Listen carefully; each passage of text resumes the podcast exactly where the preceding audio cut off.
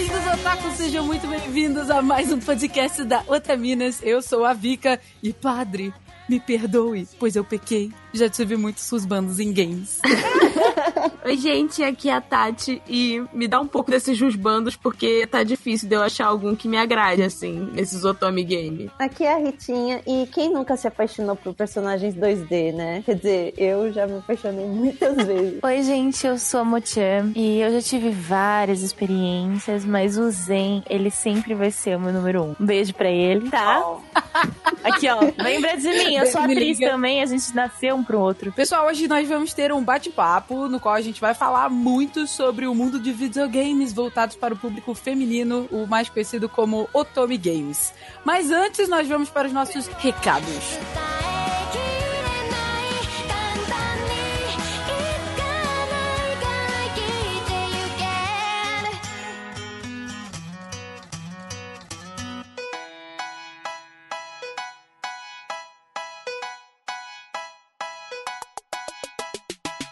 Olá pessoal, estamos aqui em mais uma semana de recados no Otaminas. Lembrando a vocês que o Otaminas é um podcast realizado pelo portal Anime Crazy de notícias e curiosidades sobre a cultura pop oriental. Se você quiser ajudar na produção do Otaminas, a gente tem o querido Apoia-se, que você pode ajudar o projeto a crescer cada dia mais e virar um programa semanal. A gente sempre toca nesse assunto porque as pessoas pedem muito. Então, se você ajuda no nosso Apoia-se, você tem acesso antecipado ao episódio do Otaminas e é um grupo privado que tem toda a equipe do Otaminas, a produção produção, todas as meninas e os nossos queridos apoiadores. E lembrando a vocês, só essa semana tem um recado especial antes da gente começar a leitura dos nossos e-mails, que essa é a penúltima edição oficial da nossa primeira temporada do Otaminas. Depois desse episódio, a gente vai ter uma 12 segunda edição e um episódio extra especial de retrospectiva dos nossos programas junto com os nossos produtores no dia 12 de dezembro, então anota aí para vocês estarem atentos. E a segunda temporada do Otaminas volta no dia 23 de janeiro janeiro, repita, Tati. Vai voltar dia 23 de janeiro.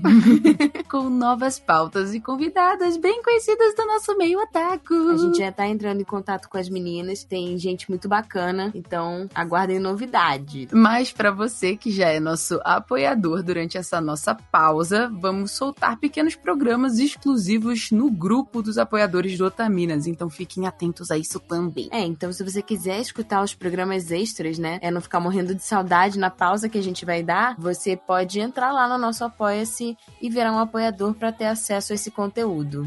E aproveitando que a gente está falando do Apoia-se, a gente vai agradecer agora aos nossos apoiadores que escutaram o último cast e resolveram apoiar e entrar no nosso grupo privado do Telegram e estão lá já batendo papo. Essa semana, essa última semana entrou bastante gente, então vamos agradecer todo mundo. Os nomes são Marli Reis, Luan Carlos, Diego Moura para Campos, cara que nome maneiro, Ivan Torricelli, Ledo Amaral, Lucas, Gabriel Flor, Roberto Leal, Amanda Natália, Ingrid Boni, Lorena Fernandes, Maria Luísa Moita, Bian Philip. Você adora o nome dele. Eu adoro amiga? o nome dele. Rafaela Cavalcante, Mariana Costa, Heloísa Canali, Felipe Peixinho, Machadinho Marcos e temos os mais novos apoiadores do Otaminas, o Matheus Lassé e Ludmila Nazaré. Muito obrigada, gente, por entrar no nosso grupo. Obrigada, pessoal, por apoiar o nosso projeto. E se você quiser participar, então, do nosso grupo privado e ter acesso aos episódios extras que vão ser lançados na nossa pausa, entra lá no apoia.se barra Otaminas, que tem tudo explicadinho. Se você quiser mandar um e-mail sobre o tema desse programa ou de outros programas passados, é só você enviar para podcast@otaminas.com.br que a gente lê o e-mail aqui e siga também a gente nas redes sociais. O nosso Twitter e o nosso Instagram é @otaminas. Meruchan, se a pessoa quiser pular os e-mails, para que minuto ela tem que ir? 15 minutos e eu sou o melhor pretendente. Então nosso primeiríssimo e-mail é do Ivan Sgarbi e ele começa assim: Olá pessoal do Otaminas, sou eu aqui de novo. Escrevo para deixar a minha opinião sobre os episódios de Akatsuki no Yona, Josei e da Arakawa. Então, primeiramente, ele começa com Akatsuki no Yona. Eu vi o anime faz muito tempo quando estava procurando algo para assistir e resolvi baixar, pois achei a sinopse interessante. Gostei muito da história e do desenvolvimento dos personagens e principalmente da motivação da Yona. Ela é incrível. Não gostei do fato de não continuar e nem entendi o porquê de um anime tão bom não ter uma segunda temporada. Ele faz uma observação. Me viciei na segunda opening e ela foi meu despertador por muito tempo, A primeira eu sempre pulava por achar muito parada. É porque eram uns instrumentos musicais asiáticos, Aham. né? E aí ele prossegue o e-mail indo para o tema Josei. E ele começa assim: Dos animes citados, me lembro só de ter assistido Nana, que acabei dropando no episódio 30, mais ou menos. por não aguentar as indecisões da Nana. A Nana que não era punk, que é Hachiko, né? É. De não saber de quem gosta ou com quem sair e sempre fazer decisões impulsivas e se arrepender depois. Olha, as pessoas normalmente têm muita raiva, assim, da Hachiko pela indecisão dela. Mas fique atento, porque nós falaremos de Nana muito em breve. Então, se você dropou e você quiser ver tudo, pra não perder nenhum detalhe sobre a nossa análise no Otaminas, corra atrás do tempo perdido, você não vai se arrepender. E ele finaliza o e-mail com a Arakawa. Ele fala assim: é, Fullmetal Alchemist está no topo do My Anime List e é top 1 de muitas pessoas. E eu acho isso muito válido, pois o anime tem personagens ótimos, boa narrativa e boas lutas. Tudo em Fullmetal é muito bom ou acima de bom. Não sabia que foi ela que tinha feito Gino Sagi, que é outro anime que eu gostei muito, e esse acompanhei na temporada. Muito obrigado pelos excelentes episódios e torço para, quem, para que continuem assim e quem sabe algum dia se torne um podcast semanal, né? Ivan, muito obrigada por mandar o e-mail. É tão bom quando a pessoa organiza bonitinho, né? E fala assim: ah, eu quero falar sobre esse, esse, esse. Ajuda muita gente. Muito obrigada. Ele fez em top. Foi, foi ótimo. E foram ótimas pontuações. E sim, a gente espera muito que se torne semanal. Você vai escutar nossas vozes até você não aguentar mais. Um beijo, manda e-mail sempre que quiser. Muito obrigada, Ivan. O próximo e-mail é do Júlio Soares. Ele começa assim: Olá, garotas do Otaminas. Sou Júlio Soares e já começo agradecendo pelo programa e pelo artigo sobre a deusa Hiromi Arakawa. Artigo sensacional, que se você não tá sabendo do que a gente tá falando, a gente no nosso site, sempre que a gente lança um podcast, a gente lança um artigo Uhum. complementando o assunto. Porque no podcast não dá pra gente falar exatamente sobre tudo, né? Então, o último que teve é o, o da Hiromi Arakawa, que foi a Jojo que escreveu e ficou incrível. Ele continua dizendo: Fullmetal Alchemist e, consequentemente, Hiromi Arakawa é a base de todo o meu lado otaku, me fazendo amadurecer bastante nesse meio em vários sentidos da vida. Fullmetal foi meu primeiro mangá, foi o primeiro anime que comprei os DVDs e minha primeira blusa de anime. Ai, gente! Que fofo. Já com o ticket do mundo otaku carimbado pela Arakawa, fui em eventos de anime, conheci pessoas e conquistei momentos que são importantes pra mim até hoje. Hiromi Arakawa, por mais reservada que seja, tem uma presença pessoal muito forte em mim, tanto pela alma que ela insere em suas obras, quanto por suas impressões deixadas em capítulos extras dos volumes encadernados. Troca equivalente, só come quem trabalha, o papel das pessoas ao nosso redor são considerações que considero muito importantes para a vida. Seu entusiasmo e sua dedicação são elementos muito nobres que apenas engrandecem a figura de Arakawa. Ginosade, ou Silver Spoon, é bem diferente de Fullmetal, mas se colocarmos os elementos de ambos lado a lado, teremos uma interseção da alma de Arakawa, sim, com certeza. O trabalho, a dureza da vida, o sacrifício de algo para se conseguir o que se quer, o merecimento, todos esses elementos, assim como em Fullmetal, estão em Ginosade. E mais, aqui Hiromi põe ainda mais de si, como a dificuldade de se buscar o que se quer e lidar com a expectativa da família, de se criar promessas, de trilhar objetivos, de se inserir num mundo novo e lidar com isso. Assisti as duas temporadas de Ginosade e rapidamente entrou no meu top 5 de anime shonen. É então, depois que a gente gravou o, o cast da Hiromi, eu fiquei com muita vontade de voltar a assistir. Com certeza agora nas férias vai ser um dos animes que vai merecer a minha total atenção. A gente deve isso a Hiromi, ela faz um trabalho incrível. E ele continua dizendo: Leitora voraz, ela já disse em extras do mangá que se Deus lhe pedisse pra escolher qualquer coisa, ela pediria a Biblioteca Nacional. Ai, que fofa. E num outro extra, ela já disse que foi reconhecida num sebo pelos livros que ela comprava pra compor Fullmetal, além de que batia um certo arrependimento quando chegava ao caixa e o caixa somava o valor dos livros. ela devia comprar muitos. Também foi dito que ela saiu de casa prometendo que só voltaria se pudesse se sustentar sozinha, mas mesmo ganhando bem com Fullmetal, ela não tinha mais tempo de voltar. Numa sessão de perguntas e respostas num capítulo extra do mangá, ela revelou que o seu primeiro emprego em Tóquio foi numa empresa de vigilância e que até chegou a escolher um nome pro Scar, embora nunca tenha sido revelado na obra. Em suas considerações finais em Fullmetal Alchemist, ela disse que se preocupava bastante em colocar palavras de cumprimento e gratidão na obra. E seguindo esse modelo de pessoas incríveis, eu queria agradecer bastante pelo programa, por poder presenciar pessoas que amam tanto quanto eu e disseminar a palavra da Hiromi Arakawa. Continuem com um trabalho incrível e não se esqueçam da responsabilidade, da influência para disseminar coisas boas, como Arakawa faz e que vocês estão fazendo. Tchau, meninas,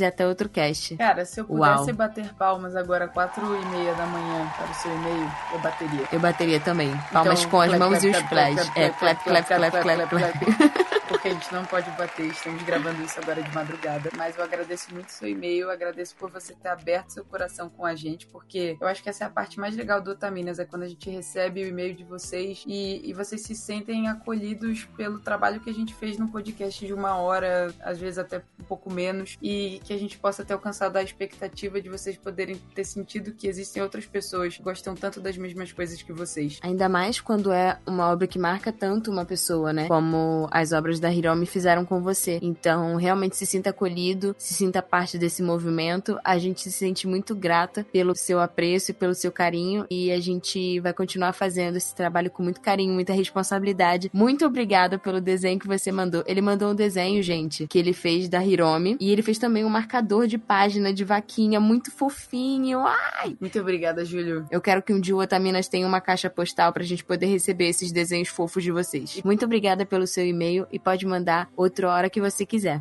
O nosso último e-mail é do Machadinho Silva e ele começa assim: Olá meninas, me chamo Marcos Felipe, apelido Machadinho, 27 anos, otaku desde antes do termo otaku ser espalhado pela internet que mal existia. Casado com uma não otaku, eu tento transformá-la, mas ela é fã de Sakura Card Captors e Shaman King. Temos Kerberos como nosso filho e Tomoe Yukito como nossos netos, os filhos de Kerberos. E ele mandou fotos no anexo, então se vocês tiverem fotos também, gente, sempre fiquem livres de nos mandar essas fotos, desenhos, qualquer coisa que vocês queiram anexar ao seu e-mail para poder enriquecer o e-mail de vocês, fiquem à vontade. O Kerberos e a Tomoe Yukito, pra quem não entendeu, são os doguinhos dele. Ele deu nomes maravilhosos e são muito fofos. É a maior demonstração de otaku possível, que nem o meu gato que chama Kilua. é, eu tenho uma gata que se chama Yuna, por causa de Final Fantasy, mas enfim.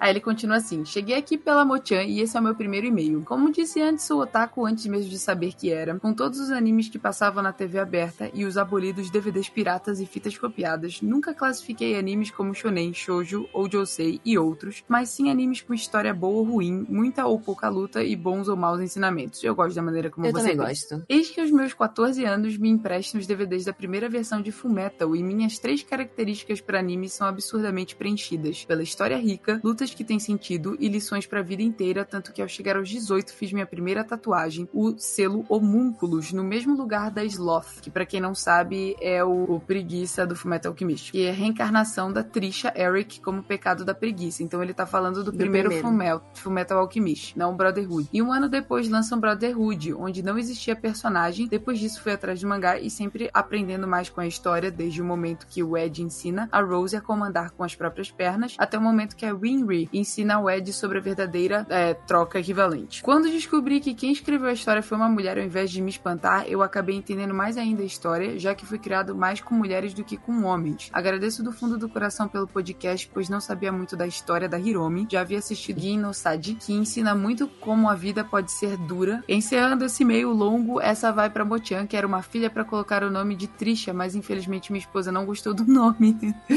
Agradeço o podcast, não desistam nunca que mais apoiadores cheguem. Cara, muito obrigado, Machadinho. Obrigado por entrar no nosso grupo, ser um dos mais novos apoiadores do Otaminas. E a gente fica muito feliz também com a sua história, como a gente acabou de falar é, sobre o e-mail do Júlio. Vocês são sempre muito bem-vindos a compartilhar com a gente essa parte dos e-mails. Ela é muito importante para nós aqui que estamos lendo, pra gente poder entender e conhecer um pouquinho das pessoas que estão escutando o nosso podcast. Isso é muito importante. Então, obrigada mesmo. Eu fico muito feliz que Fumeta também tenha te marcado e que esse cast com a Hiromi possa ter aberto ainda mais os seus olhos sobre como escritoras elas podem se expressar através dos mangás também, tanto quanto qualquer outro escritor famoso de shonens ou histórias que a gente conhece que são bem populares entre os animes e mangás, né? E também, muito obrigada por ter compartilhado um pouco da sua família, né? Ele entrou no nosso grupo de apoiadores, a gente tem conversado sobre nomes de, de filhos e quem sabe, né? Com um pouco de conversa, é, você não consiga convencer a sua querida esposa a colocar o nome da, da Trisha, né? Então a gente, a gente tá aqui na torcida. Vamos torcer. Mas de qualquer forma, mesmo que não seja Trisha, eu tenho certeza que a sua filha ou filho vai ter nomes incríveis. Você pode chegar pra ela e falar assim: Olha, meu amor, ou é Trisha ou é Scar. Você escolhe. Aí ela. Entendeu? Ela não vai ter como Ela vai ter uma escolha. E é isso. tocar tocar coca. a troca equivalente. Obrigada a todos vocês que mandaram e-mails e vamos pro cast.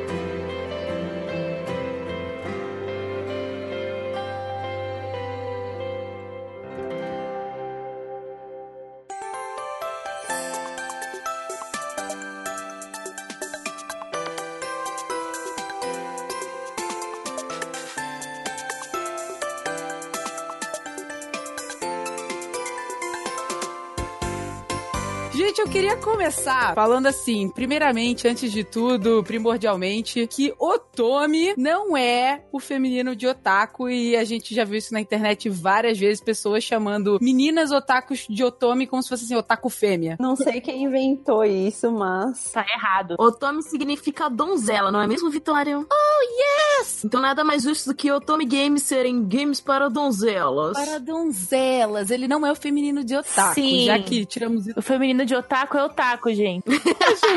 Eu ia falar otaka. Eu uso muito este termo, porém não é correto também, não é mesmo? Bom, gente, vamos começar então explicando pra quem não sabe que a gente tá caindo de paraquedas neste planeta sobre o que é em si o Otome Game. Como a Tati explicou, né, Otome, a palavra significa donzela, então o Otome Game é um game voltado para jovens mulheres. É uma perdição para muitas mulheres, na verdade. Assim, é um caminho sem volta. Bom, os Otome Games, normalmente, eles são baseados nesse formato de, de visual novel. E tem muita gente que confunde Otome Game com Date Simulator, né? Tipo, existe uma diferença, porque, tipo, no Date Sim, é, normalmente você tem que upar, né? Upar significa evoluir as habilidades do, da sua personagem, do seu personagem, e essas habilidades vão te rendendo pontos, e esses pontos vão sendo usados no desenrolar da história com os outros personagens, né? No Otome Game, você não tem isso, você não fica upando. É tipo um Pokémon, você evolui ele. O Date Simulator, eu acho que tem a ver com os dias, né? Que você tem que ter uma conversa com a menina ao longo do dia e depois você faz outra. Quer dizer, com a menina não, né? É que tem também a versão masculina, mas. Dating Sims, né, que são os, os simuladores de encontro, na verdade eles surgiram com o público masculino, para o público masculino, né? E é realmente, tipo, é, tem- é meio que um desafio. Você conquistar as meninas é um desafio. Você tem que é, cumprir metas durante os dias. Nos Dating Sims são vários dias também, que nem nos Otome Games, mas tem um desafio maior. Você tem que analisar a personagem, o que, que ela quer ouvir e falar as coisas certas, senão ela não, não se apaixona por você. Você tem que dar os presentes certos. Então, assim, tem uma, um grau de dificuldade maior. Ah, amor, então agora que eu entendi o Date Sim, a diferença do Otome Game, eu, eu acho que eu nunca joguei um Otome Game voltado pra esse lado do, do Date Simulator, mas eu já vi amigos meus jogando e tentando conquistar as menininhas e elas amavam assim, e jogavam coração, ou elas odiavam e aí sim. você perdia a É que a diferença realmente é que no Otome Game é meio que já tá decidido. O cara vai ficar contigo. Depende do Otome Game, né? Tem uns que, tipo, Você não vai ser É, então, rejeitado. raramente. Mystic Messenger tem vários finais possíveis. É diferente, tipo, assim, Uhum. a- o, o quanto o cara pode gostar de você é diferente. Se você tratar ele mal assim, é, tipo, é outro final. É da bad ending, assim, tem vários finais. Mas eu acho que essa que é a graça do Otome Game. É, é que são públicos diferentes, né? A maioria dos dating sims tem finais alternativos e você pode escolher várias meninas ou ficar com várias e todas ao mesmo tempo, que nem em Persona, por exemplo, que tem o dating sim integrado.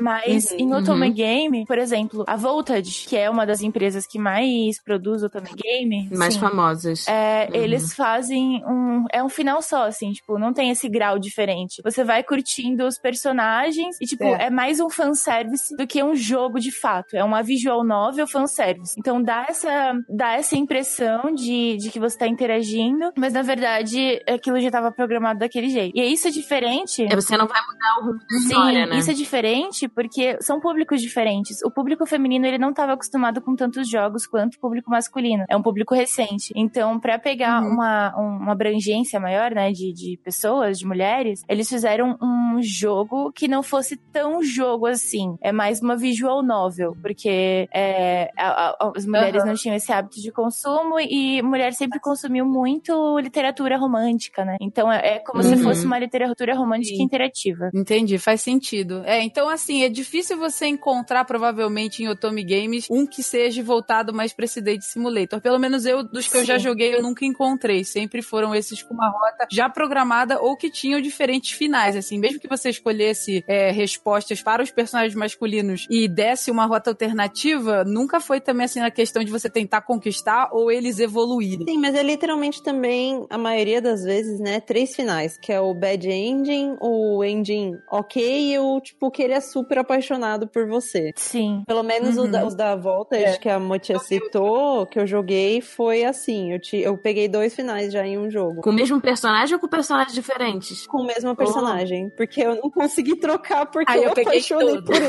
Eu não tinha coragem. Mais tarde eu falo desse jogo. Então, o legal do Otome Games é que muitas vezes, pelo menos os da Voltage no celular, eles têm um, um pacote de graça e você pode abrir várias roaches com o seu personagem, que é tipo meio que uma evolução com você pagando alguns doletas. Cara, eu fiquei pensando agora, imagina um Otome Game, tipo, inteligente, do futuro, que nem, sei lá, o que aconteceu com o Undertale, que é quando, tipo, o jogo sabe o que você tá fazendo. Então, imagina que bizarro que ia ficar, tipo, o seu, o seu rusbando sabe que você não entra faz cinco anos. E ele te mandou uma mensagem, tipo, também senti saudade. Mano, mas já, mas já fizeram isso. Mas eu já joguei um que ele Mas já me mandava fizeram isso. mensagem. Ele mandava mensagem, você não vai entrar não? Você esqueceu de mim? Ele mandava mensagem no celular de texto. Ah, mas só que te- mais pra frente a gente vai falar desses. Como é que fala? Ashmir? É, é, ASMR? Ah, É, mesmo. Então, mais pra frente a gente vai falar disso, porque eu tinha aquele, eu tinha um que era Sleeping Boyfriend, que era um aplicativo que eram as vozes pra te acordar. É genial. É, eu acho legal a Uhum. gente explicar pra galera que não conhece assim, que a Tati citou anteriormente, que os Otome Games, eles são muito baseados em visual novels, né? Tem gente que Uhum. provavelmente vai estar escutando a gente que não sabe o que que é. E assim, visual novel, eles na verdade são histórias, são enredos que acontecem através de imagens é, com música e texto. E aí pra você poder prosseguir com o jogo, você, e, é, que nem a Mo tava falando, a história ela, ela tá linkada a linkada a rotas al- alternativas, né, que o jogador ele pode escolher dependendo das respostas que ele der e os finais eles variam, que é o que a gente tava comentando antes. E aí, quando a gente pensa num Otome Game, as histórias normalmente, Otome, né, donzela, elas são voltadas sempre com uma protagonista feminina, que seria, no caso, uma que eles chamam de heroína, e normalmente tem área inverso, né? Então são vários caras e uma menina que, no caso, é você que tá controlando, né? Então o objetivo é o desenvolvimento amoroso dessa protagonista, que no caso seria você, com um desses personagens que estão à sua disposição, sempre belos e maravilhosos. Ou todos. Uhum. Eu tô- Ou que nem a Vicky faz com todo mundo mesmo. Eu faço com todo mundo. Só que assim, lembrando vocês também que não existem só Otome Games apenas com romance. Eles também têm, assim, temas diferentes, tipo ficção, terror, é, tem uns que eles são mais violentos. Mas até hoje eu estou para encontrar este jogo que me salvará, que é um Otome Game erótico para mulheres. Com pornografia de verdade. Teoricamente existe, né? Então, mas o único que a gente encontra normalmente, que a gente vai falar um pouco mais na frente, assim, que eu já encontrei pelo menos, é, é voltado assim pro boys love, né? Que é a relação entre Ah, dois personagens é, masculinos. verdade. Eu nunca vi entre, assim, explícito, sabe? Eu só vi Otome Games com soft love, sabe? Uma coisa Sim. mais sutil. É, eu não diria visualmente, mas só que eu acho que essa parte mais erótica fica, no, fica pros dramas CDs, né? É, eu acho Que, também. Pelo amor de Deus, eu cheguei a ouvir um na aula. Não recomendo.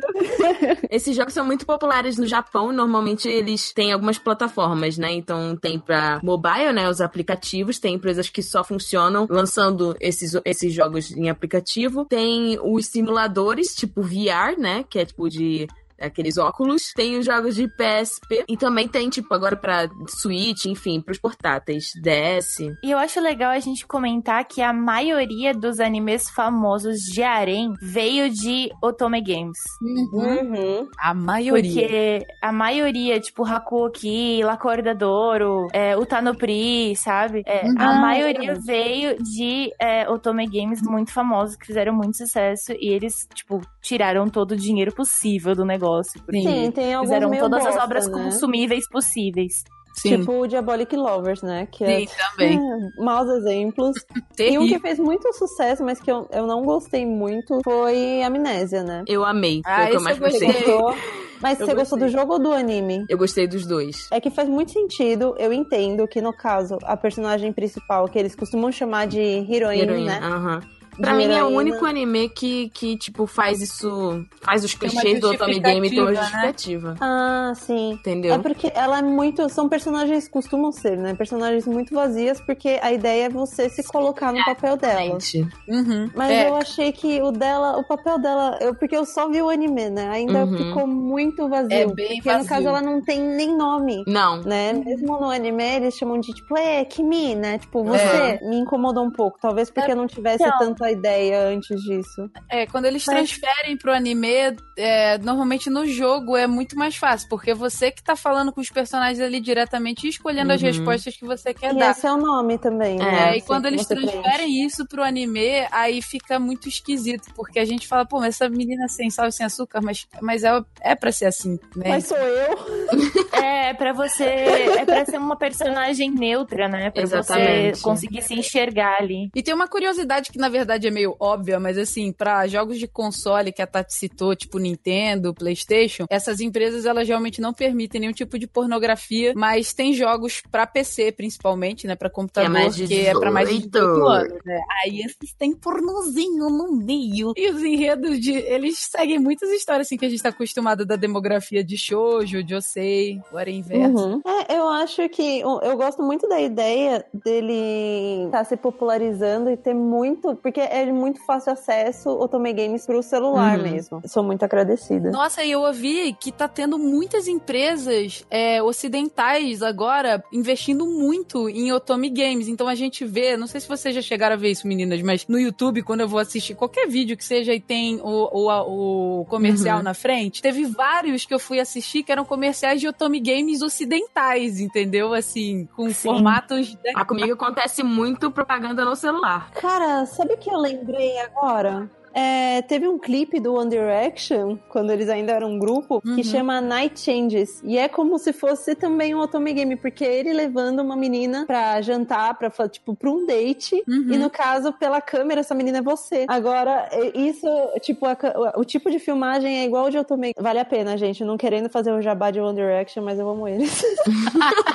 Fazendo, fazendo a pesquisa aqui, né? Eu não sabia, mas um dos, um dos primeiros jogos que foram é, considerados Otome Game foi um chamado Angelique, que é de 94. Uhum. que foi desenvolvido pela Koei. E aí eu fui pesquisar, né, sobre esse Angelique. Quando você olha a capa, sério, parece muito, tipo, personagens de Guerreiras Mágicas de Rei Earth. É, daquela Nossa. época, né? O legal é que foi uma equipe composta só por mulheres, né, que criou o jogo. Aham, exatamente. Mulheres fazendo Foi coisas para mulheres. É, Só muito assim, bacana. Olha só.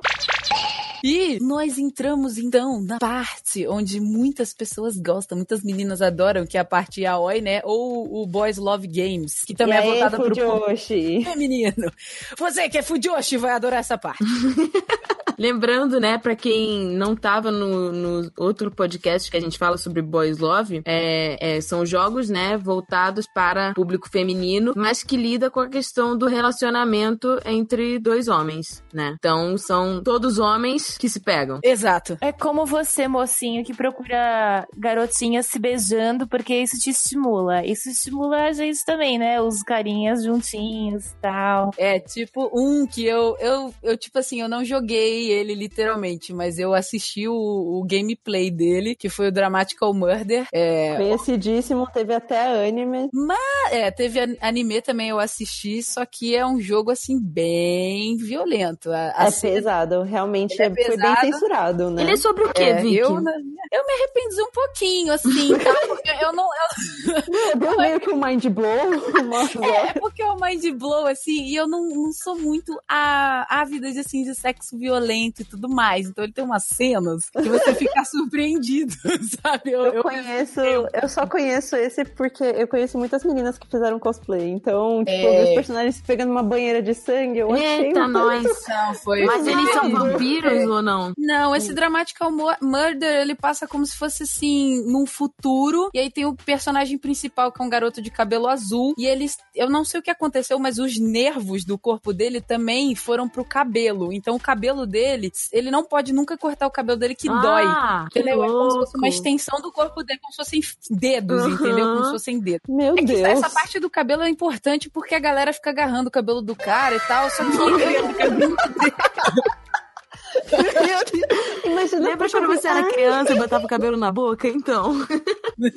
Esse cara não Meu Deus. pode. Ele é É, hardcore, tem gente que entendeu? Eu não curte, ó. Se você curte um negócio mais hardcore, fica aí a dica pra procurar Dramatical Murder. É, o anime, o anime, ele deu um- um- uma amenizada bem grande, assim, o anime. Só que o jogo em si, ele é muito explícito e ele tem cenas, assim, muito violentas, entendeu? Ele tem bad endings, ele tem bons fins também. Eu imagino o bad end, né? O cara vai ser morto pelo É. parceiro, né? Uma Ah, coisa é meio meu. Deus. Assim, é, é bem pra selvagem que foi um Pois pouco é. longe demais. E aí, bom, vamos citar alguns jogos que a gente conhece. Não tem como não falar de Otome Game. Eu sei que muita gente fala, tipo, ah, é muito ridículo e tal, mas Amor Doce foi a porta de entrada pra muita gente. E eu não sabia, Amor Foi, Doce é, é, é francês. Não o traço é meio zoado, né? É, Ele tem todos os Pelo clichês traço deu pra possíveis. perceber que não era japonês, mas, tipo, francês é É, uma gente tem que novidade pensar legal. que assim, é um É, eu não poucos que, tipo, naquela época tinha em português e até hoje não tem muita coisa traduzida. É, Vai pro inglês e tal, mas em português ainda falta muita coisa. Então, tem gente que tem dificuldade com a língua, com o inglês, ainda mais com o japonês. Então, caso você você queira conhecer, fica aí a, a oportunidade. Mas tem muita gente que acha um pouco clichêzão demais. E ele é de quando esse jogo? É de 2000. 2014? Não, é porque. É, então, eu lembro que ficou famoso mais nessa época mesmo, em Ah,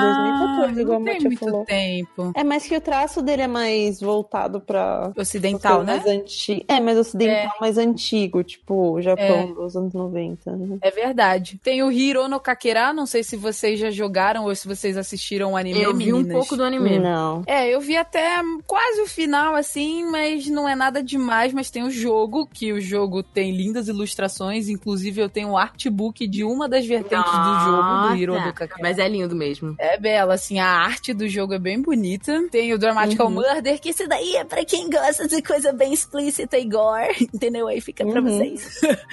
eu não veria outra vez. Sim. Tem o Brothers Conflict. Ah, esse ficou vai Vitória. Esse, esse eu não cheguei a assistir, mas ficou bem famoso na época. Pra quem não conhece Brothers Conflict, a história conta sobre uma menina em que a mãe dela, não é? É, o pai dela casa com outra mulher e essa mulher tem, acho que são tipo uns 15 13. filhos, 13. Eu acho que são 13 filhos. Ela é uma coelhinha que teve 13 filhos. E todos eles são gatos. Enfim, ah, mas tem eles... alguns adotados lá, impossível, gente. Não, pelo que eu entendi, é todo mundo filho dela mesmo, assim. Tem inclusive É. gêmeos. Puta merda. Não, porque, trigêmeos. gente, você sabe que, por exemplo, quando você tem o- um parto cesárea, você só pode ter três. Essa mulher passou por Não, é- essa mulher, ela, ela conseguiu superar o impossível, assim. Ela teve os 13 ao mesmo tempo, entendeu? Alguns têm a, a idade, né, próxima, outros são, tipo, bem mais velhos. Sempre tem dois que são, tipo, mais velhos, assim, tipo, um médico e um advogado.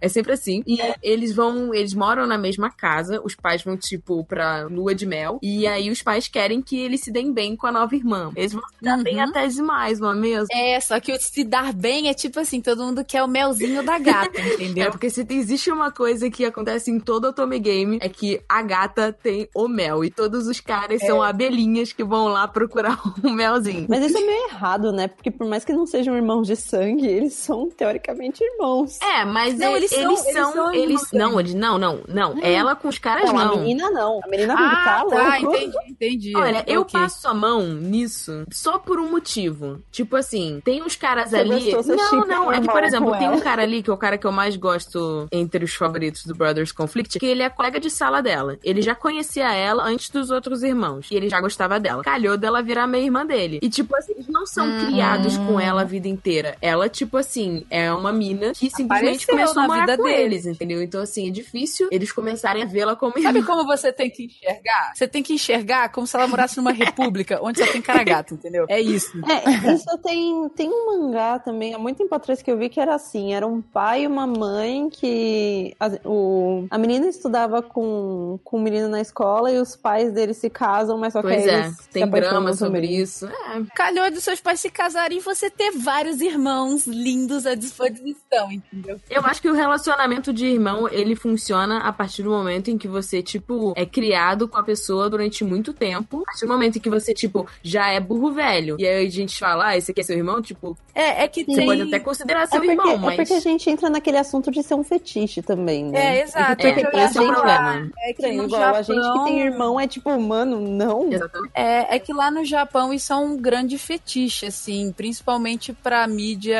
pra, é, pro público masculino. Sim. Então, assim, tem muito, assim, coisa, assim, de moto, né, da irmãzinha mais nova, ou você se apaixonar pela sua mãe, então uma fetiza, fetichização de uma coisa que aqui existe, mas é bem menos comum do que lá. Incesto, né? É, o incesto aqui é bem menos comum do que lá, mas tem. Tem também o Kamigami no Asobi, não sei se vocês viram o anime ou jogaram, é o dos deuses. Cara, se, pra quem não conhece o Kamigami no Asobi, ele tem tanto jogo quanto o anime. Esse é o dos deuses? E o, é sobre uma jovem humana que é levada para o reino dos céus, onde eles abrem uma escola Deus do para deuses de diferentes culturas, panteões Quê? de deuses diferentes irem estudar lá e entender melhor os humanos. Então, randomicamente, eles escolhem essa garota japonesa e sumonam ela lá, entendeu? E ela é tipo assim, ué, ué, ela tá, ela tá que nem tipo o cara no Pulp Fiction, assim. E aí Ué. ela aparece lá e tem vários deuses à disposição dela e tem professor, professor, se eu não me engano, Tote, né, que é um deus egípcio. E ele fica fazendo cabedon com ela o tempo todo e Ai, ela começa Deus. a fazer amizade com os deuses. Ô, Vicky, você- explica pro pessoal o que é cabedon pra quem não assistiu Ah. os outros os outros casts que a gente já falou disso. Meus amigos, se vocês não sabem o que é cabedon, vocês vão ter que ir pro Japão. Passar por Se isso. alguém Tá, fizer um cabedon com você, assim, se você curtir, é muito bom. Eu não sei nem explicar direito o que é, assim, se tem uma palavra que, que possa explicar. É assim, é um ato quando uma pessoa chega até você e te encurrala ou te encosta em uma parede e põe o braço te impedindo de sair. Normalmente a mão da pessoa fica próxima do lado da cabeça. Normalmente é um cara Exato. com uma menina. E aí ele, Uhum. tipo, faz uma pose, tipo, muito descolada, assim. Provavelmente significa cabedon, porque caber é parede e dom deve ser do barulho que faz a mão batendo, entendeu? Como se fosse uma Olha onomatopeia. É, então é Uhum. Entendeu? Uhum. Ah, pode ser consensual, como pode ser A ideia é que seja, cons- é que seja consensual, né? O Kamigami no Asobi, ele tem vários deuses, né? Então tem, tipo, Anubis, tem Loki, tem Apolo, Hades. Então, assim, tem pra tudo quanto é gosto. Tem, tem Tem Balder. moreno, tem de cabelo comprido. Nunca vou esquecer do episódio do Balder, Exatamente. Nossa, que ele é amado pela natureza, então ele tem tipo assim uma cobertura invisível automática Verdade. que fica ao redor dele, então nunca cai água nele, ele nunca se suja, ele tá sempre limpo e belo. Seguindo a lista, manda ver. Tem o Amnésia, que foi o que a Ritinha falou. O Amnésia, ele foi um dos únicos animes de harém inverso baseado num otome game que realmente me agradou. Apesar do final ser meio crazy. Enfim, a menina, ela sofre um acidente. e Não explica muito bem o que acontece com ela. O nome dela é Heroína. Porque ela não tem nome. Porque ela não sabe o nome A dela. ideia é ter seu nome também. E a ideia é você dar o nome da personagem. Tem o Dance with Devils, que a gente assistiu Ele é um o anime, musical, que é bem gente. Divertido. é um musical. Ai, que lindo! Um anime musical. É, é lindo, lindo.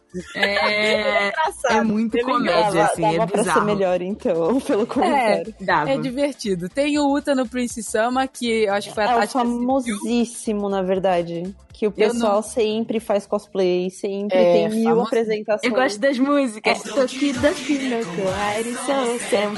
Gente, isso daí, É muito isso daí é muito o Love Live masculino. É, exato. E o jogo, eu vi cenas assim do jogo também. Então Uhum. eles É, dedicaram e tem- bastante nessa parte musical. Chegou a ter jogo de ritmo de Uta no Prince ou é só Ai, o... não sei, miga. Talvez não. Também não sei. Eu acho que talvez tenha alguns especiais. Porque não faz sentido ter tanta música e não poder jogar jogo de ritmo. Eu sou meio viciada em jogo de ritmo. E, e fala um pouco do, do Diabolic Lovers, Ritinha. Ah, o Diabolic Lovers é um que é tipo, a gente vai indicar pra evitar. Porque assim, é exatamente tudo que, Que não gente- fazer como a donzela. O que não fazer com uma donzela, literalmente. Porque eles tratam ela igual lixo. E, ela, e, ela, e é uma personagem assim, que a gente fala que muitas vezes a, a heroína de Otome Games ela é vazia, que a ideia é você preencher ela. Mas essa não. Essa é tipo, o cara, tipo, sei lá, cospe na cara dela. Haha, gostei. Ela é uma planta, cara. Ah. é, é bizarro. E os caras são vampiros, não são? Então, Então, eu assisti. São- são todos esse eu vampiros. não- esse eu não joguei, eu vi cenas do jogo, mas eu assisti e eu também não recomendo por essas razões, assim, por ele denegrir a imagem feminina e fazer com que ela seja submissa a todo tipo de maltratamento que eles estão querendo impor. sim, é totalmente uma imposição. Então, até as respostas, não, não tem uma resposta que você, tipo, desvie desse assédio. E o É, bizarro é que Esse esse jogo anime, aí- né, desse jogo tá na Netflix. Meu namorado tem um irmão que é pequeno, né? E ele tava, tipo, descobrindo o mundo dos animes da Netflix. Aí eu liguei pra ele um dia e a gente tava falando no telefone e ele, cara, meu irmão tá vendo um anime aqui, mas eu acho que esse anime não é pra criança. Eu, qual é o nome? Aí ele, Diabolic Lovers. Eu, pelo amor de Deus. É. Você perguntou pra mim, até você falou, você já assistiu isso? Eu falei, cara, é terrível, eu não devia estar assistindo isso. Alguém tira o controle da mão da criança. Tem um muito engraçado que eu joguei um pouco com a Tatiana, que chama Uhum. Ratofu Boyfriend, que ficou muito famoso quando eu Eu amo esse jogo. Ele é muito bom. Os homens, os personagens masculinos, eles são personificações de pombas. Você ouviu certo? Vi É muito comédia. Pra isso. É engraçado. É comédia esse aí. Tem Mas ele se transforma em gente ou ele é Sim. simplesmente continua? Viram gente, Eles eles, viram eles têm uma gente. hora que eles aparecem pessoas, depois eles voltam na forma eu vou, eu vou literalmente conquistar pombas. Você vai. Exato. Ou melhor, pombas vão me conquistar, né? Porque a ideia É só no pru-pru. é só no... Gatinha! Mas eu tô curiosa pra ouvir a Mochan falando de Mystic Messenger. Por favor, Matias, Ok. é o momento de brilhar. Ok, vocês estão. Tipo, você é uma personagem e de repente vocês recebem uma mensagem no seu celular dizendo pra você ir até um apartamento. E você, tipo, tá, claro, eu tenho a sim. perder, não é mesmo? Aí você- Rindo, O que eu tenho a perder, não é mesmo? Aí chega lá, você fica trancada lá dentro e tem uma bomba lá dentro. E aí, tipo, vários caras gatos ficam mandando mensagem pra você nesse Mystic Messenger. E tem uma história engraçadíssima que Tatianes não Ai, lembra, meu mas Deus eu vou contar pra vocês aqui rapidão antes da gente prosseguir com a nossa pauta. É sobre o Mystic Messenger. Quando eu contar, ela vai lembrar. Nós baixamos esse Ai, jogo baixei, no. é acho que foi na tablet. Foi no meu iPad. Acho que foi na tablet Uhum. dela, no iPad. E aí a gente baixou e começou a jogar. E aí a gente começou a receber essas ligações, Mo, dos caras. Aham. E aí a gente tava saindo com o que a Tati achou mais bonitão lá, que eu acho que é um rapaz de cabelo preto. Aí teve uma hora, e a gente já tinha atendido várias ligações, tava falado, não sei o quê. Aí teve uma hora que o cara ligou do nada pra gente. Aí eu fui atender, a Tatiana parou minha mãe e falou assim: miga, não atende. Aí eu falei assim, mas por que ela? Cara, não sei, tô com vergonha. Eu falei, miga, ele é um personagem de um jogo. Não, mas a gente tem que entender, gente, que, tipo assim, eu tenho uma fobia. Eu tenho uma fobia com o celular, entendeu? Tipo, eu não, eu não gosto de pessoas me ligando e eu não ligo pras pessoas e, por favor, nunca me liguem. Então, assim, eu evito ao máximo. Eu não gosto de escutar a, a voz das pessoas pelo telefone. Cara, melhor foi você segurando a minha mão, olhando pra mim assim, miga, não atende, por favor. Eu acho que por um Não. momento eu esqueci que aquilo não era real. Sim, foi exatamente isso. Porque eles realmente. A questão é que eles realmente ligam. Tipo, não é. é Sim, uma é ligação do nada. Você não tá esperando, tipo, do nada. E não é só a ligação. do dia. É mensagem. Não é só a ligação. As mensagens, vocês trocam mensagens durante o dia todo. E é muito real. É porque, muito tipo, real. você não tá vendo o cara. Ele não tá, tipo, ali olhando pra você, falando um monte de coisinha na tela. Não. Ele está, está te mandando uma mensagem e falando pra você Tem como ele quer te conhecer. Ai, meu Deus do céu. É tipo, mano, eu me senti muito em 2006, quando eu tava no MSN. No fake, que eu, que eu conhecia as pessoas, eu achava que elas eram bonitas, mas ao vivo elas não eram, sabe? é tipo isso. Eu fui pra outra era. Pelo menos aqui não tem a desilusão. E assim, o Mystic Messenger é tipo, eu conquistei o amor da minha vida, que foi o Zen, né? Foi a primeira vez que eu joguei. E assim, quando acabou o jogo, eu fiquei num luto. Porque, tipo, ele Quem, não tinha mais conversa. Mensagem? Quem ia te ligar? Quem ia me mandar. É, e eu fiquei muito chateada, porque eu fui até começar, tentar começar o jogo de novo, porque eu tava com saudade dele, e ele não me conhecia mais. Ah, Aí eu fiquei muito chateada. É, eu fiquei muito chateada. Aí eu resolvi seguir em frente. Resolvi seguir em frente. E aí eu namorei um outro, que foi o Will Sang, que também é bem fofo. Eu estou aos poucos tentando superar os caras, assim, porque a cada ano, cada ano em janeiro, eu, eu fico com um deles, entendeu? Tem que ir aos pouquinhos, senão eu fico muito chateada de uma vez só. E é muito sério, esse daí é o mais realista de todos. O mais É, bonito é de cabelo verdade. branco. Ah, é, o Zen, é, é, Ele é o mais é isso aí. bonito. Eu queria jogar com ele, só que Tatianes queria muito outro rapaz. Aí ela ficou envergonhada porque ele se tornou real por alguns segundos, entendeu? É, essa é a minha história com a Tommy É. Game. E é- é- É um perigo E jogar é pior isso. que eles falam em coreano, nem em japonês. Eu nem Aham. tô acostumada com coreano. E aí eu fico tipo, ah tá, não tô entendendo nada, mas você é tão sexy. E eu Ah, vejo continua. drama, né? Tipo, o tempo inteiro, É. all the time. Eu, tipo, eu tô meio que entendendo. Ai, não, ai, meu Deus. E, gente, eu acho que não tem como a gente falar sobre Otome Games sem falar das personalidades pré-estabelecidas que a gente conhece, né? Os arquétipos dos romances de personagens em Otome Games, ou anime shoujos, ou anime josei, né? Tem de tudo. Uhum. É, eu não sei quando que isso começou, tá? O que importa é que a indústria percebeu que isso era uma coisa muito lucrativa e começou a apostar em personagens. Então é muito mais fácil você criar, né, um- uma personalidade já, um pacotinho e falar, ah, eu quero um personagem assim, um personagem assado, porque você já sabe que agrada as pessoas, do que simplesmente ter um pouco mais de trabalho e fazer uma coisa original, né? Sim. Sempre É bem, infância. é bem fetichização desse tipo de coisa, né? Sempre tem um, um, ca- o amigo de infância, né, que nem a Tati falou, tem o cara legal, né, que eles chamam de Genki Guy. Às vezes o cara legal é o amigo de infância. É o amigo de infância, eles estão compostos num, num Uhum. cara só. Normalmente o amigo de infância ele é o protetor da protagonista. É. Tem o fletador, né? Que. Flertador. Tem o Bad é- Boy. Tem o Bad Boy, que esse eu gosto bastante. Tem o cara que eu sempre odeio e é o que eu nunca escolho nos jogos, que é o, o cara de óculos, o inteligente, que eles chamam de Meganê. Ai, eu gosto do Megane, eu adoro. Megane, eu adoro. Ai, Megane, amor, eu vou Megane te- Boys. meu Todos, vou te enviar todos você sair com eles, porque eu não É. quero sair com nenhum deles. Saio? ah, querido, saio. Ai, meu amor, eu saio com todos. Tem o cu dele, né? Que é de cool do inglês. Eu não sabia Cuidado que era de cu. cu É de cu. É. É de cu doce. É de cu doce, com certeza. Que é o cara que é meio frião, assim, distantão. Aí depois ele é mó Eu fofinho gosto com desses você. caras, tipo é- assim. Tipo, né? como se- É, que ele é feio. É, é quase um tsundere, um tsundere, mas ele não é. Ele é Ah, mais não, eu assim, gosto, eu distante. gosto mais dos cara apático. piada. Os cara piada. É, mas, não, mas tipo, na eu sempre gosto dos cara piada e na vida real, eu- os bravinhos. Os bravinhos. Tem os Os playboy, Os é. Oresama que é tipo assim, os caras se acham pra caramba. Que Normalmente é o cara é rico, né? focada. Você, eu sou incrível, sou lindo, casa comigo. Aí tipo a menina, não, não eu te odeio. Ai, aí, esses e ela eu odeio. Não me Sabe, apaixono. Tem um negócio legal desses deles, na verdade, também, é que antes de você começar o jogo, você meio que tem um prólogo, que você tem meio que um contato com um pouco de cada um. É. E aí nisso aparece as fichas de cada um, dizendo desde tipo Uhum. sanguíneo, sangue, Comida favorita. sanguíneo, signo, comida favorita, esses negócios que é pra você escolher no catálogo de opções. Pois é. Sim, E aí e você começa verdade- o jogo. E na verdade, é tipo, eu já tinha isso pras meninas, já tinha esse tipo estereótipos femininos, e esses estereótipos, tipo, foram aplicados ao, ao público feminino também, né? Para o que a gente quer ver, o que a gente gosta. Uhum. E é interessante a gente ver como eles, tipo, colocam as pessoas em grupinhos, né? Pra vender essa. para vender uma imagem, pra vender um desejo para as pessoas, pra ser mais fácil de interagir, né? Uns com os outros. Uhum. Eu acho que é, esse, inclusive, é, um, é uma das problematizações dessa questão toda de, de dating sims e de coisas muito realistas que fingem que você tá relacionando com alguém, mas não está. É, que é realmente, tipo, é, você tá satisf- satisfazendo seu prazer de uma forma egoísta, né? Você não É, tá- porque você não tá conhecendo aquela pessoa Não são naturalmente. pessoas você tá- reais. não tem uma Pra- troca, você só tá sendo beneficiado. Uhum. Exato, você tá escolhendo ela de acordo com uma coisa que É o que é um tá dentro da sua zona de conforto também, né? É, Sim. é o que você gosta de ver, o que você gostaria de ver em alguém. É claro que assim, as pessoas que realmente se apaixonam, que nem o caso mais cedo do cara que se casou, personagem, tem tudo muito a ver com essa questão dos japoneses, assim, tu falando na questão do Oriente, eles não conseguirem se relacionar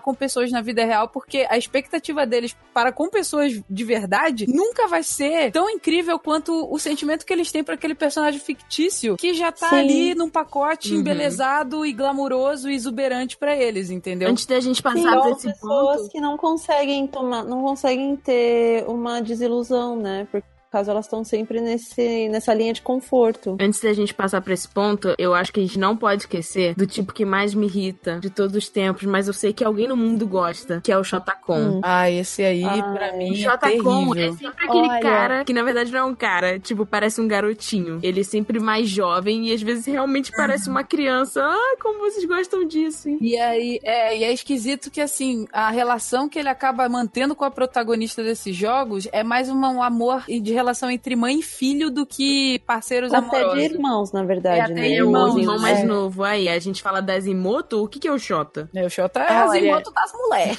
É que assim, eu também tinha essa sensação, mas é, jogando de novo na Mystic Messenger, tem um personagem que é o Yusan, que é o loirinho. E ele é o mais infantil, ele é o mais imaturo. No começo você fica, meu Deus, esse menino é um saco. Cara, quando tem socorro. presilha no cabelo, Só eu já que- reviro o olho. Exatamente. Só que eu tava jogando, eu joguei primeiro com o Zen, né? Aí ele me abandonou. Aí eu fiquei, tipo, tá, deixa eu fazer a rota com a ordem certa, porque dependendo da ordem que você faz, o final, tipo, geral muda. É, o último personagem que você pega, ele, tipo, ele meio que desvenda alguns mistérios se você fizer na Uhum. rota certa. Então eu tava fazendo na rota, na rota específica, né, pra zerar o jogo todo. E aí eu joguei, eu joguei com o Yu Sang. E, meu Deus, o que que esse menino fez com a minha vida? Ele amadureceu, ele virou um adulto muito incrível. E ele, tipo, é o melhor marido que você terá na sua Cara, olha vida. esse assim. plot Ô, twist. louco, será que esses personagens é, pra esse desenvolvimento Ele me mesmo? surpreendeu tanto, tanto. Tipo, nossa, sério, muito maduro. Ele virou veterinário. Caraca. E ele, tipo, te trata muito fofo, assim. Ele cozinha pra você. E aí vocês fazem um date. E aí nesse date é, tipo, uma reprodução do primeiro date que vocês, quis, que vocês fizeram juntos, tipo, quando você começou a jogar o jogo, entendeu?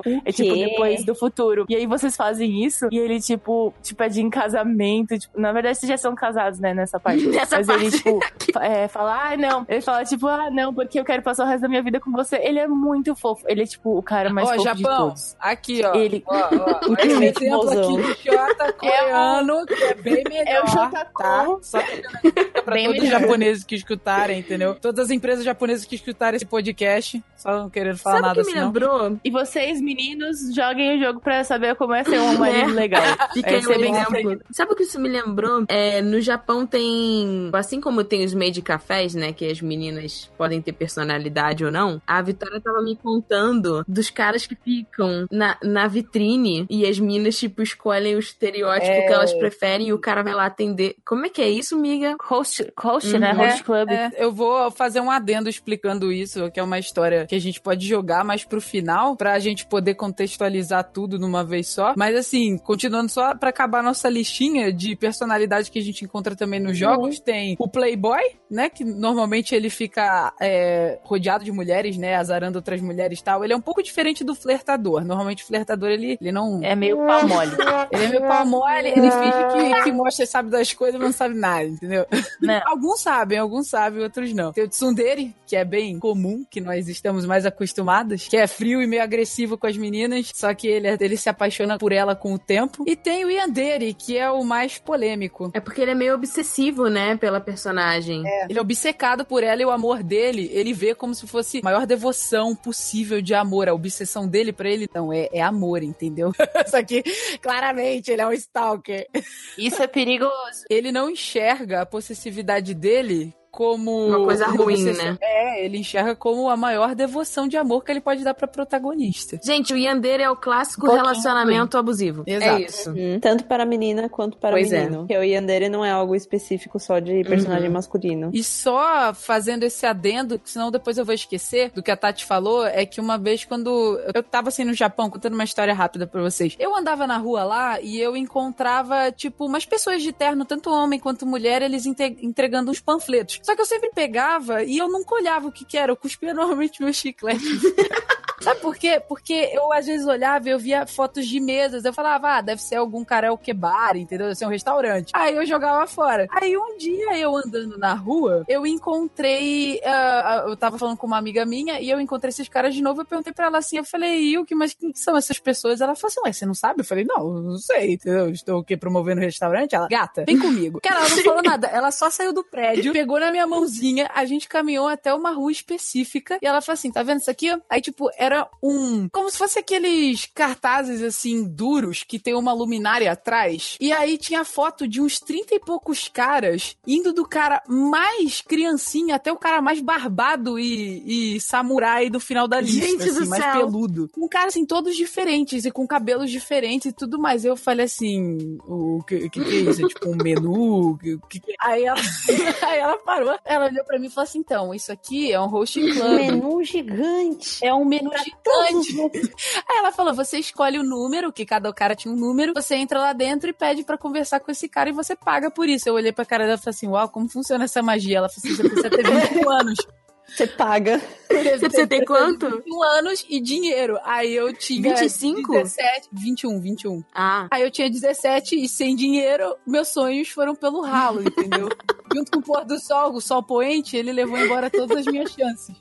Aí foi isso. É doido isso, mas é uma obsessão que eles têm por essa padronização de características pra você encontrar até na vida real pessoas assim. Que bizarro, né? A Uhum. gente acha que são só caras. Não, isso tá pra todo mundo, gente. Tá pra Tem todo que mundo, é claro. atenção. Exato. É claro que o público Os masculino tem muito Eles são mais, né? escrachados, na verdade, É. também, né? Que no Das caso mulheres. isso, conversar sobre sexo, coisas, essas coisas ainda é um tabu pra muitas mulheres. Quando na verdade deviam. Exatamente. Exato. E eu queria falar um pouquinho também, nesse podcast, já que a gente tá aproveitando para conversar sobre os Otome Games, dessa obsessão que os japoneses também têm com os dubladores, porque isso é um, é um tipo um big deal lá no Japão, né? Eles são idols, né? É algo, é algo legal até pra falar, porque tem muitos. Muita, muitas idols, né, de boy band, que eles começam no meio do entretenimento como idols de grupos, tipo AKB, essas coisas que são um grupo grande, pra começar essa carreira. Uhum. E aí nisso, eles saem do grupo depois que já tem até um nome formado, que é, e eles, muitos aplicam pra virar dubladores. Porque o big deal do dublador lá é que você ganha muito dinheiro e você, se é um pouquinho mais famoso, você consegue ser além do personagem. Eles têm Uhum. muito, tem muito meeting com o dublador. Sim. E eles gravam, e dubladores masculinos principalmente, eles gravam muitos dramas CDs e é um negócio de louco. Não, as minas são chonadas na voz dos caras, né? E os Uhum. caras nas vozes das minas. Eles É. cantam. É, é um povo muito, muito talentoso. Pra você ter uma ideia, eu, eu vi um vídeo que era um- tipo um making off de drama CD que o cara gravava, tipo, o som de beijo era ele beijando A mão, o- né? a mão dele. o é, normalmente mão. é assim. normalmente na dublagem é assim mesmo. Mas eu acho bem interessante isso, porque ah, aqui a gente tem vários tipos de celebridades, né? Tipo, na televisão e tal. E lá eles realmente valorizam o áudio, né? Sim. Que é uma coisa que aqui no Brasil a gente não tem essa cultura, assim. O- a cultura do rádio se perdeu com o tempo. E as pessoas não têm essa valorização tanto do, do áudio, né? Do som. Uhum. E é Mas sabe o que, que eu acho também? É que no caso do áudio, lá como o anime é muito famoso, você ganha várias faces, né? Uhum. Quando você vê esses Otome Games, tem muitos É dubladores parte da que... cultura nacional, É. né? Já Aqui a gente não tem produção. A gente não tem produção brasileira de animação, então é muito E difícil de não valorizar de dublar no geral também. Não é porque o cara é ator que ele sabe, tipo, ator de novela, Sim. essas coisas que ele sabe dublar. Muitas vezes sai muita merda. É, a gente até tá tendo, né? Tipo, por exemplo, o irmão do Jorel, né? A gente tá tendo ah, um, um revival, né? Mas a gente não tem É. peso como outros países têm. Tem Sim, personagens muito né? caricatos, né? Na verdade, isso é uma curiosidade. Isso de, de Irmão- do Irmão do Jorel e de outras produções de animações nacionais surgiram por causa da lei de incentivo, né? A Hum. cultura. Que uma porcentagem da, do canal da TV paga precisa ser é, produção nacional. Uhum. Então o canal infantil investe em animações. E foi daí que surgiu o Irmão do Jorel e a gente tem vozes originais do Irmão do Uhum. Jorel e outras animações também brasileiras. Mas não é uma cultura muito comum ainda. A gente tem pouco incentivo à área de produção brasileira mesmo. Uhum. do Sim, lá audiovisual no no Japão, geral. É, e lá no Japão, como é muito grande esse mercado, então eles têm fã-clube, eles são chamados para eventos, eles são chamados para conferências, eles fazem o dinheiro deles também não as- apenas como a dublagem, que assim, eles ganham mais, mas também não é muito mais, assim, eles não ficam milionários só com a dublagem, mas com todos esses eventos, e é literalmente, é, os dubladores japoneses, eles na verdade, eles começam a ganhar mais de acordo com o ranking de popularidade que eles têm, entendeu? Não é por quantos assim, ah, eu dublei, sei lá, 30, que nem meu amigo fala, 30 rodas, ele não sei, ele tem Anel, uma expressão anel. anel. Ele fala assim, tem 30, eu dublei, tem 30 anéis agora, entendeu? Ele fala, não, não é por anel lá, entendeu? É lá é realmente se você é popular com o público ou não. E isso é muito importante pro Tommy Games, porque como a, a Ritinha comentou, tem o, o drama CD, que muitas vezes é inspirado em um, um Otome Game ou uma visual novel, e, e é só áudio, é áudio CD, entendeu? E você tá ouvindo os personagens tendo relações sexuais, muitas vezes, ali. Então é tipo um ASMR sexual de personagens gatinhos que Uhum. você gosta de ouvir. Normalmente esses são o yaoi, né? Esses drama CD que tem conteúdo sexual. É, e tem drama CD, inclusive, de, de mangá também, né? Tipo, Tem. Aham. Ah, pra que a gente tá falando da ASMR, pra quem não sabe, eu acho meio difícil falar inglês, mas seria tipo, tradução seria resposta sensorial autônoma do meridiano. Ele é estão saindo muitos sons agora, muitos vídeos no YouTube que são sons que eles estimulam a experiência sensorial. Então acaba sendo tipo, são vídeos de alguém fazendo som, tipo, mexendo na pele, fazendo som, tipo, o roçar. Tem são esses diversos, tipos de né? som. Tipo, tem gente que É. passa a mão em tecido, tem É, gente tem que gente só que faz fala assim. É, roleplay. e aí tem É. gente que tem essa, esse estímulo muito grande, um bem-estar, né? É, Que- ele transmite esse- essa sensação. Pra quem curte, né, a SMR, pra quem curte Otome Game, vale a pena procurar no YouTube. Tem muita gente com talento que dubla personagens em situações românticas. Eu vi um que era do Levi, do Shingeki, e cara, eu estava quase enfiando a minha cabeça num buraco de tão envergonhada que eu fiquei. assim. É, cara, isso é a SMR pra mim, porque uma vez eu ouvi, eu já ouvi vários, né? Porque assim, eu vou pra essas dark parts do YouTube, mas com uma certa frequência, porque eu gosto bastante, eu gosto de dublagem japonesa e eu gosto de ouvir os personagens falando. E eu já ouvi vários, assim, várias situações que te deixam muito constrangido, mas você não consegue não ouvir, sabe? É, nossa, eu tô envergonhada só de falar, meu Deus. Enfim. E, gente, uma última coisa antes da gente entrar na última parte da nossa, do nosso podcast aqui, teve algumas pessoas que já chegaram pra mim e falaram assim, cara, mas esses jogos, eles têm uma arte, assim, muito repetitiva, é sempre todo mundo muito igual. E por que que esses caras parecem garotas? Principalmente minha mãe, né? Ela fala assim, tá, todo, todo mundo parece uma mulher. E tem o... ah, essa palavra, algumas pessoas, elas podem conhecer e não conhecer, que é o bichonem, né? Eu queria que a Uhum. gente dissertasse um pouco sobre essas coisas. Bichonen é literalmente cara bonitão. Exatamente. Eu acho interessante a gente analisar essa questão do- dos homens se assemelharem a mulheres, digamos, porque no Japão tem um mercado. É, é bem, é bem dividido mesmo, homem e mulher. Uhum. É bem dividido quais são os gostos masculinos e quais são os gostos femininos. E a expressão masculina do ideal e a expressão feminina do ideal são diferentes. Por exemplo, uma mulher ideal para um homem, é, a gente vê por estereótipos, estereótipos nos próprios animes. É uma menina com cintura fina, é magrinha, né? Tipo, mas com peitos muito grandes, avantajados, ou a bunda avantajada. É, então tem, tipo, esse, esse corpo, que é um corpo de um estereótipo do ideal masculino. E o que é o ideal feminino, do que seria um homem, né? E é sempre um rapaz mais gentil, mais delicado, que se assemelha muito mais com o, o que é a mulher e a compreensão da mulheridade e de como a mulher quer ser tratada do que é, o, que, o que é de fato o real, né? Então Uhum. tem o mundo das ideias e tem a,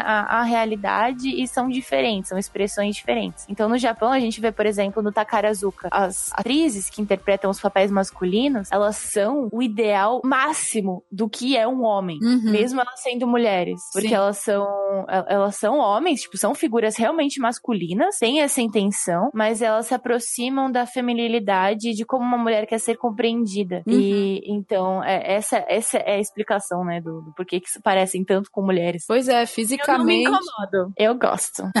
Não, e uma coisa que eu ia falar é. Eu não sei se vocês sabem, mas existem ilustradoras que ficam famosas por fazerem as artes desses Otome Games. Uhum. E elas realmente, tipo, tem gente que, que consegue trabalhar depois com como mangaka, enfim. Então tem duas que, tipo, nas minhas pesquisas foram as que mais apareceram, né, como famosas.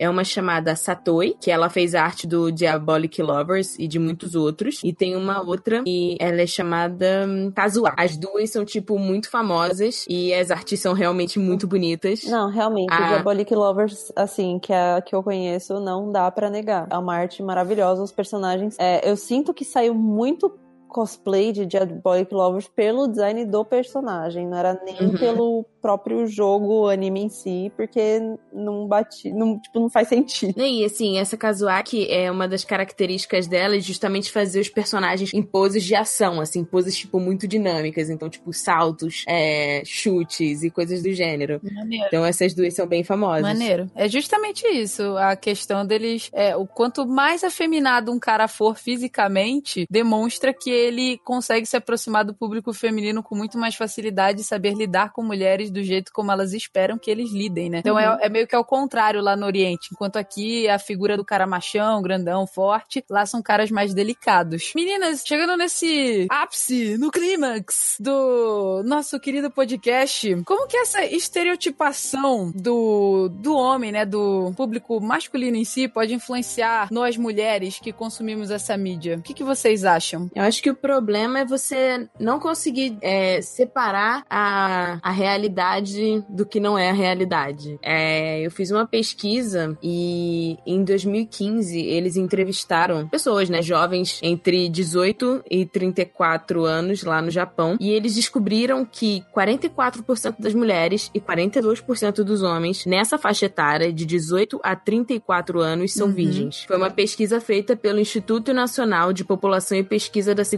Social do Japão. Tem até, eu vou, eu vou botar o link aqui na, na descrição do podcast caso vocês queiram E o maior Vê. problema nem E- foi, não é eles serem virgens em si, né? O problema é que eles vivem é a questão só, da solidão. eles são Não, sozinhos. mas é, mas é a questão Então- de que ele, e além deles viverem só, eles não têm coragem. Acho que, não sei se a palavra seria coragem, mas eles não, eles ficam talvez assustados em terem algo e Eu não acho que seja medo. Eu acho que é mais uma, uma relação de expectativa e realidade. Como eu Isso. falei do mundo das ideias, entendeu? isso, exatamente. De você Essas ter palavras. o ideal e o ideal ele não corresponde com o que é a realidade. Então, se você tem, se você é criado desde sempre com o ideal de que você vai ter que casar com um príncipe encantado, você nunca vai achar um príncipe encantado, porque um príncipe encantado não existe. Uhum. Então, E aí, nesses números, 69% das mulheres e 59% dos homens não possuem parceiro amoroso. Aí tem é, a pessoa, né, que liderou a instituição que fez o estudo, ele disse que a raiz do problema parece estar no abismo entre como as pessoas imaginam que a vida deveria ser e como ela realmente é. Então ele disse: as mulheres querem se casar eventualmente, mas tendem a adiar isso ao constatar lacunas entre seus ideais e a realidade, que é justamente o que a Amor Uhum. disse. A expectativa deles é, é muito alta, que nem a que a gente comentou provavelmente em outro podcast do documentário que a gente viu, do rapaz É. saindo com as meninas e, e ele tem aquela idol, né? Que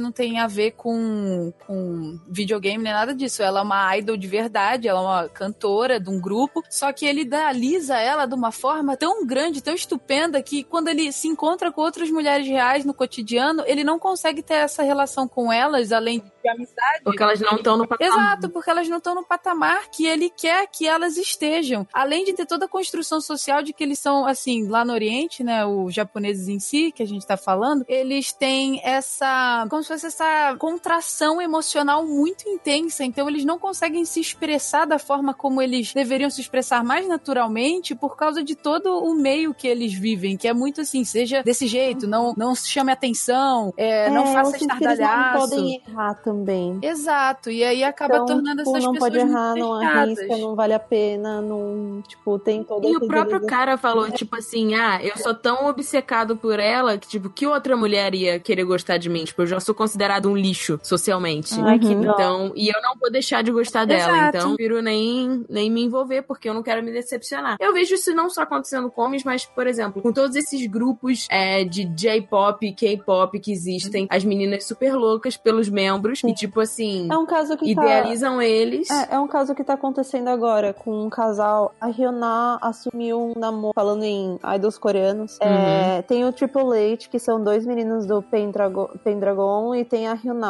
E ela assumiu um namoro com um dos meninos, que agora eu não lembro o nome dele. Mas aí, tipo, por conta de uma. deles assumirem o namoro. Eles já namoravam há dois anos, não era isso? É, eles já namoravam há dois anos. Em segredo. Mas eles mantinham em segredo. Por quê? Agora que eles revelaram, fechou fã-clube. É. É, tem As ações, olha isso, as ações da empresa caíram.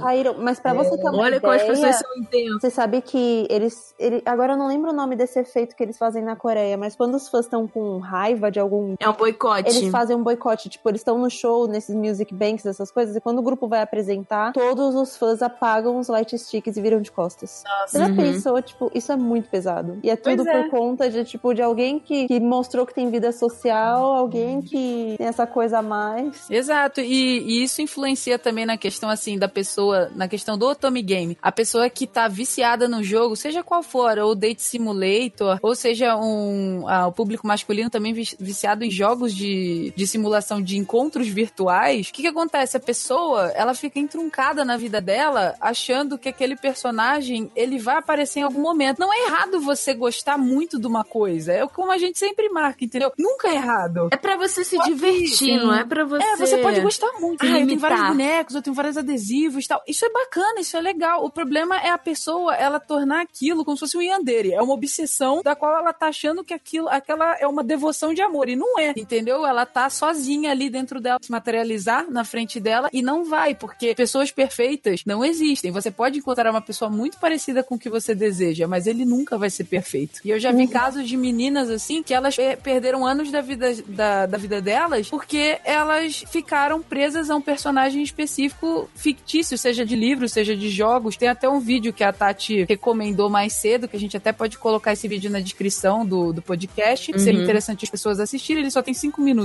Mas tem um, mostra uma menina logo no início, uma japonesa, jovem, bonitinha, e ela é completamente apaixonada por um personagem de um jogo, de um Otome Game, e ela não consegue ver a vida dela fora daquilo, de jeito nenhum. Ela basicamente casou com o, com o personagem de Otome Game, igual o cara que Exatamente. casou com a personagem de Love Plus. Isso, isso é muito sério, né? Porque, assim, por exemplo, eu lembro quando eu tava no ensino médio e tinha uma colega minha de classe, ela namorava com um menino, que também era da mesma sala, e ela era muito viciada numa banda chamada McFly. Gente, ela fez o namorado dela, tipo, cortar o cabelo pra ficar igual o cara que ela gostava, do McFly, e, tipo, dava pitaco nas roupas que ele usava, só pra que ele ficasse o mais parecido com Meu o cara que ela que era o ídolo Aí não, dela. né? Então, assim, a gente acha que esse tipo de coisa não acontece, aqui, Acontece. mas acontece. Eu acho que o legal é frisar agora, encerrando o nosso podcast, dizendo que isso não existe apenas para o público masculino, como a gente citou em outros podcasts anteriores, né? Não existe só apenas, ah, só existe fanservice para os homens e tudo mais. Não. Também acontece, os mesmos erros que acontecem referentes a- ao, lado, ao machismo, acontecem também pro lado das mulheres, entendeu? Então todos cometem erros. Eu acho que é uma questão da gente aprender a aceitar a vida como uma grande, é, como uma grande experiência. Mas nada te impede de você jogar jogos para mais de 18 anos. Falou, valeu, obrigado. É da hora, gente. Não deixem de jogar. Não tenha vergonha de ter vários rusbandos. Aproveite se pra ser piranha se é descubra. É online. É, exatamente. Tem, né? Pelo menos ninguém é, vai te mas, julgar. Assim, não, dane-se o julgamento. É que assim, é meio perigoso você piranhar na vida uhum. real, né? Tem muita DST. Você eu não ia falar das doenças, é isso aí. Passaram, pelo menos né? urbano não tem doença. Não, seja piranha nos joguinhos.